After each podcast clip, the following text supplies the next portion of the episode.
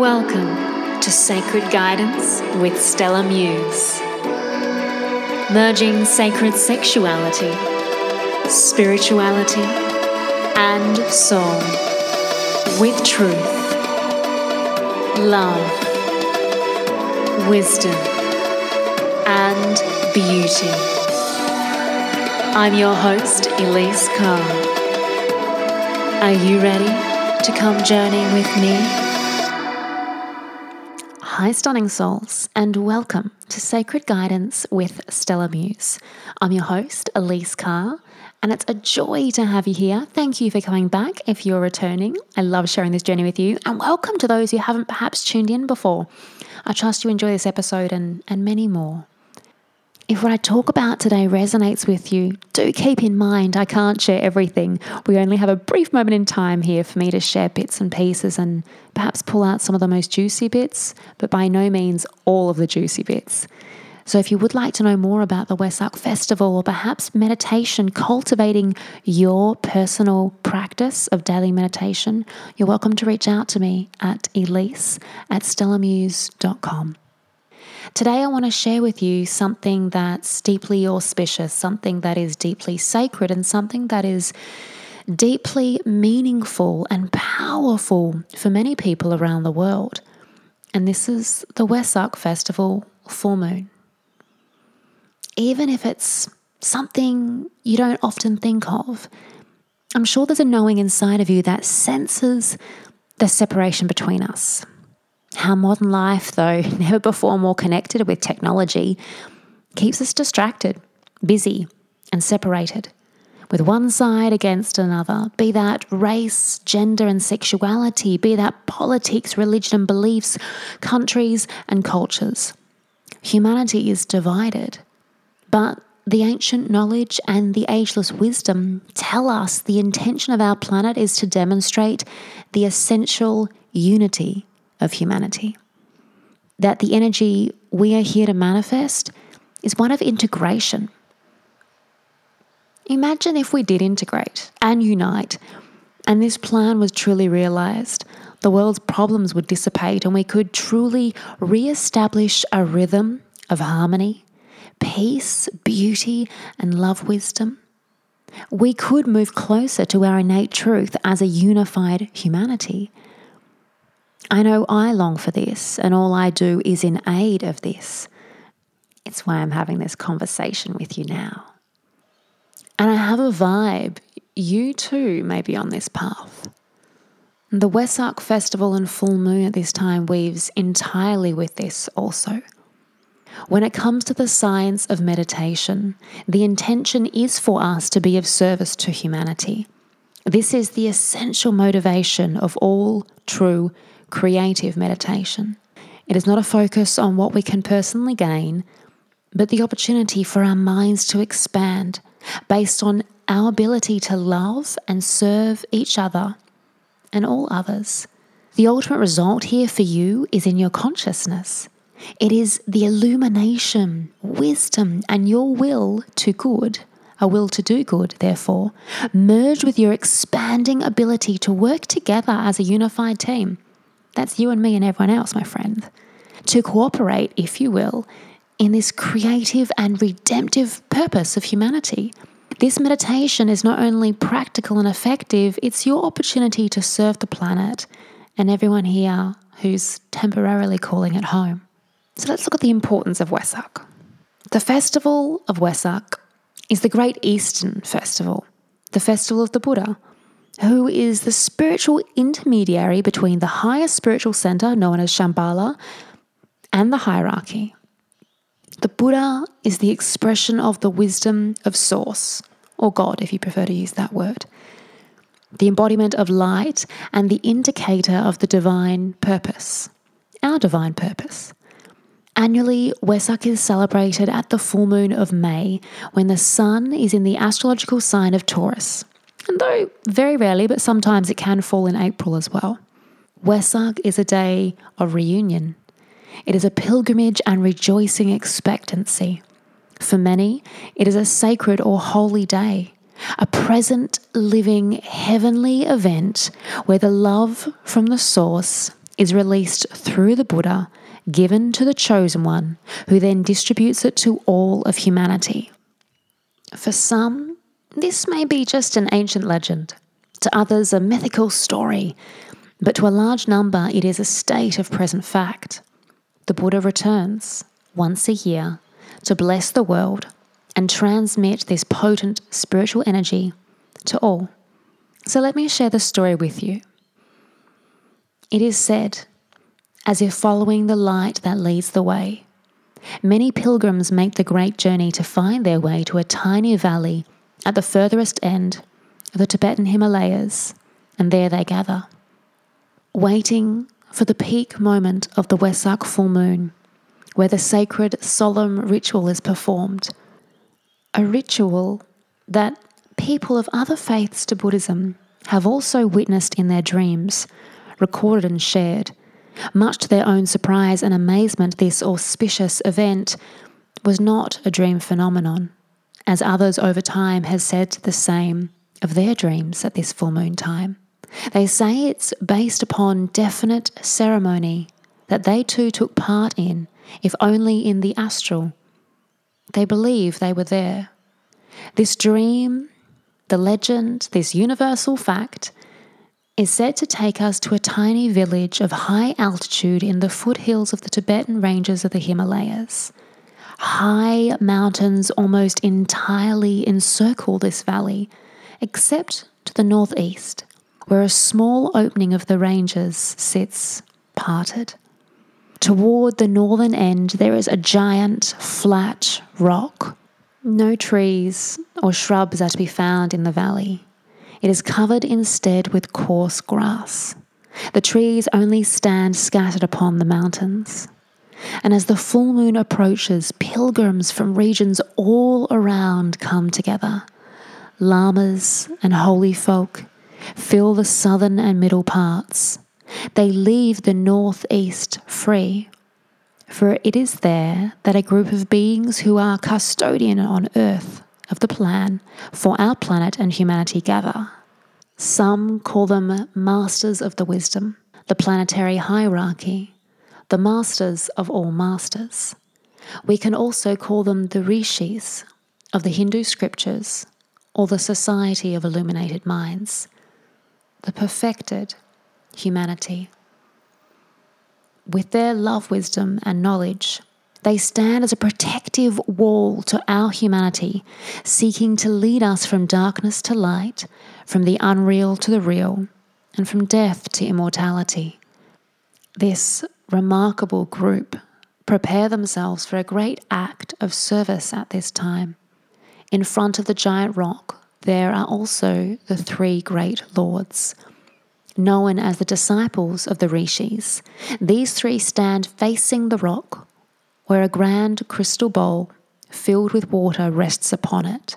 It is interesting to note those who have described this experience of being at this gathering in the tiny valley have all said they stood in the exact same position, in the lower part of the valley, knowing later it was a symbolic representation of their evolutionary phase of life for behind the masters, adepts, initiates, and high workers under the plan, there are the disciples and aspirants of all levels, either in physical body or out of body, astral, like in dream state.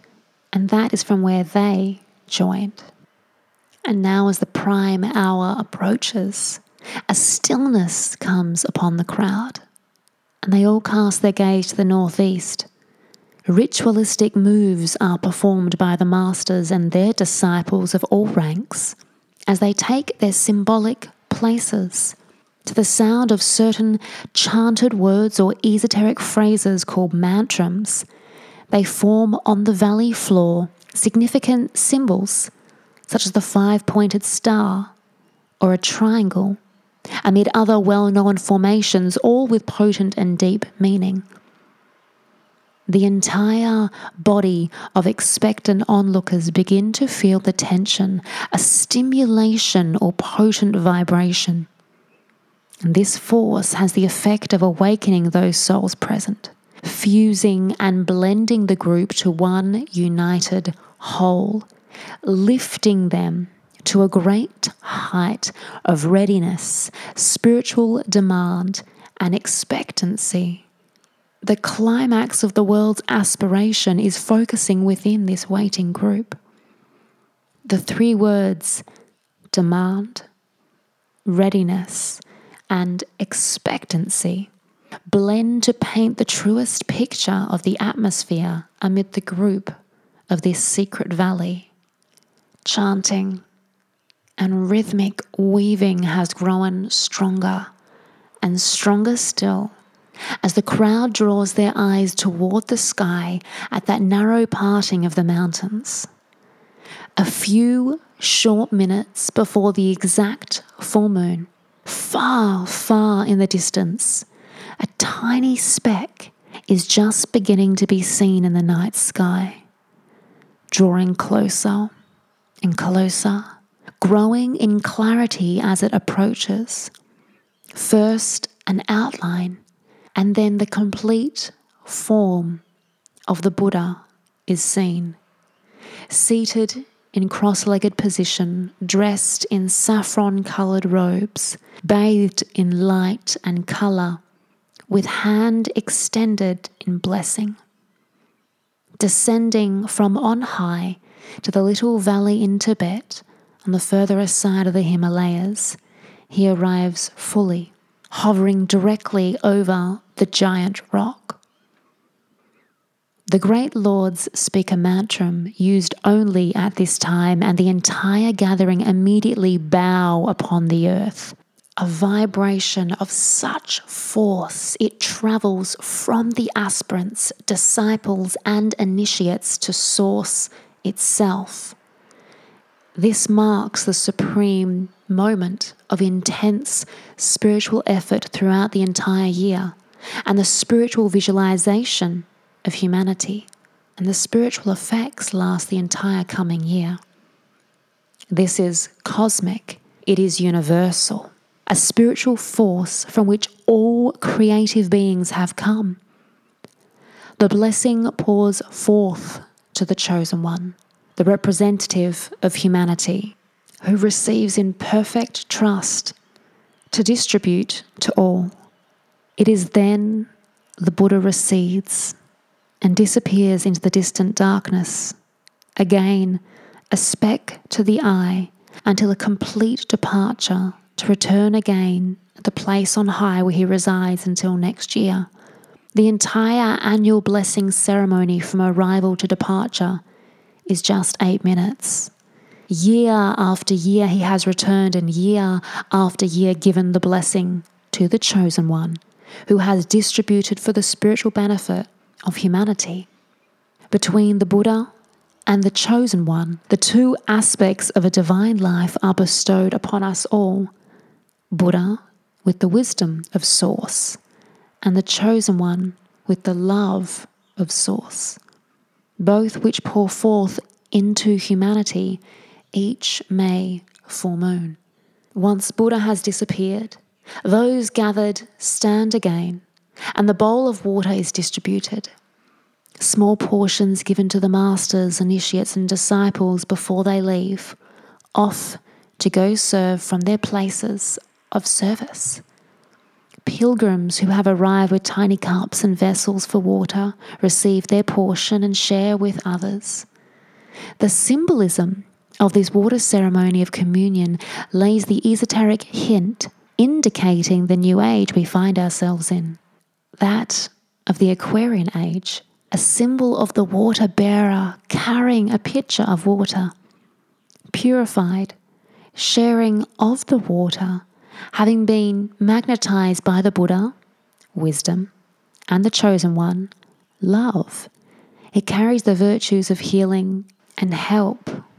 Blessed, the silent crowd go their own way, and all depart renewed with the spiritual energy to undertake another year's service to humanity and to the world. Dream, legend, or universal fact?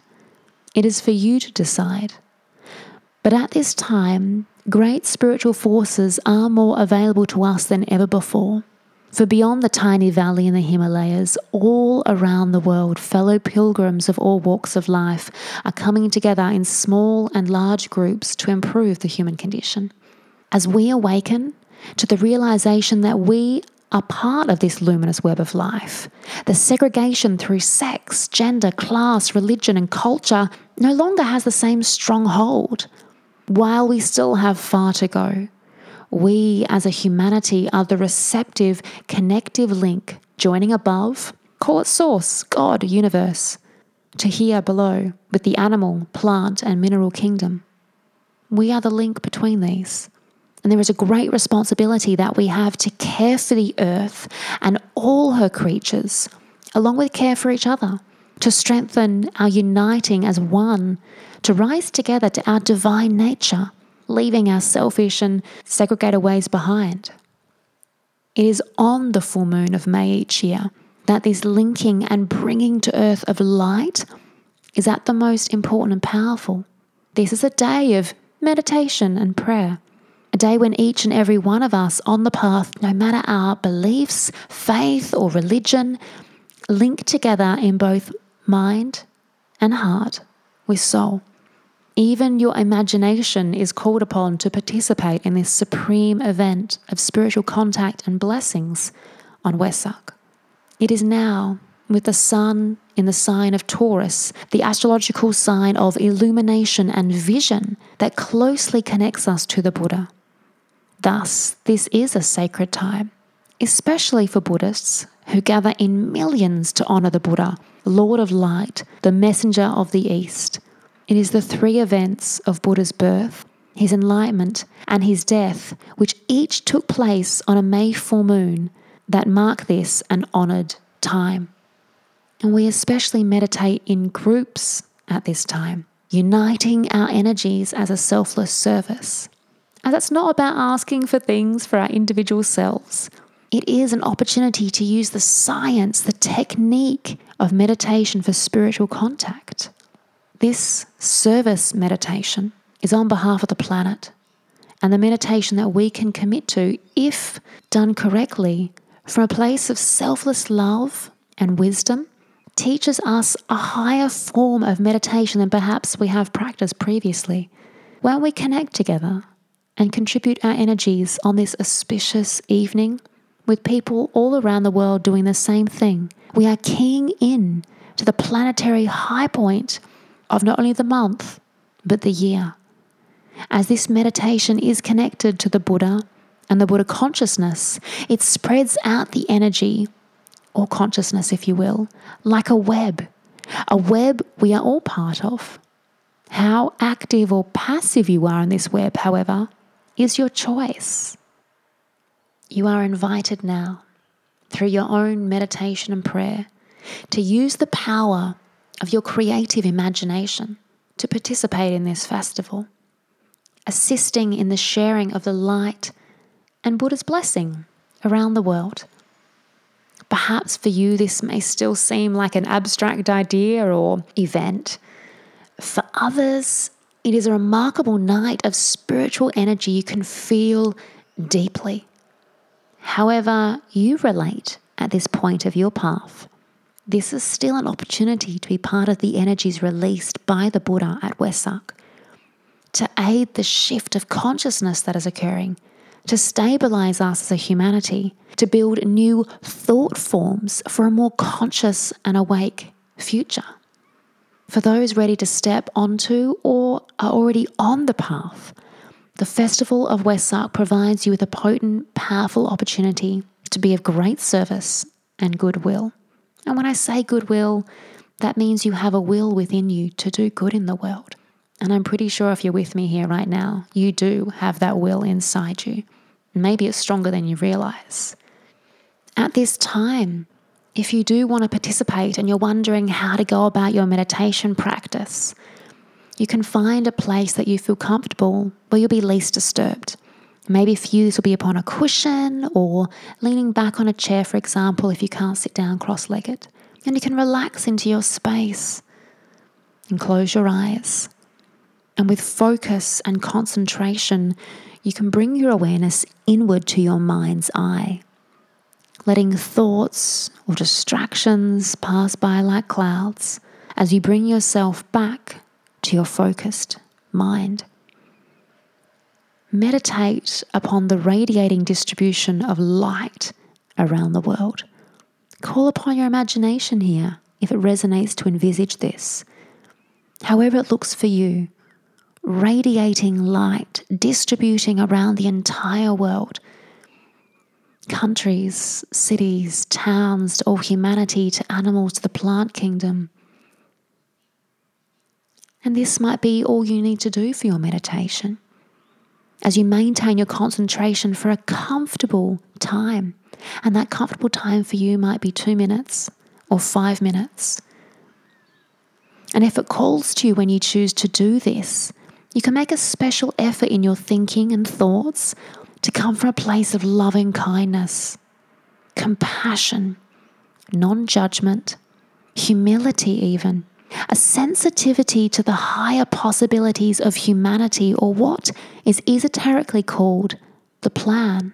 Some people who meditate often do notice that this time when we meditate at Wesak, there is a heightened awareness, an ability to reach a higher place than perhaps you've reached before. This doesn't mean to say it will definitely happen, but it's something that you might want to be open to as you strive to do your best as the detached observer or witness of your mind and all that is, with the aim of holding focus, holding a focus of sustained inner silence while keeping in mind the needs of all humanity and how you can contribute to this and how we as a united group can contribute to making a difference. And what does this look like? as light and love spread like a luminous web connecting each and every one of us. In your meditation, you'll find what that looks like for you. And I will say, if you do choose to do this practice in your own time, five minutes of quality presence of mind is more powerful and safe than sitting for longer with straying thoughts or overstimulating your mind if it is strained. Listen to your inner self and intuition to guide you and honor this with discernment. And as I mentioned, group meditation is very powerful at this time. You may like to find a group, create a group, join a group to meditate, especially in the 18 hours prior to the full moon, on the exact time of the full moon, or the day of the full moon, wherever you may be in the world.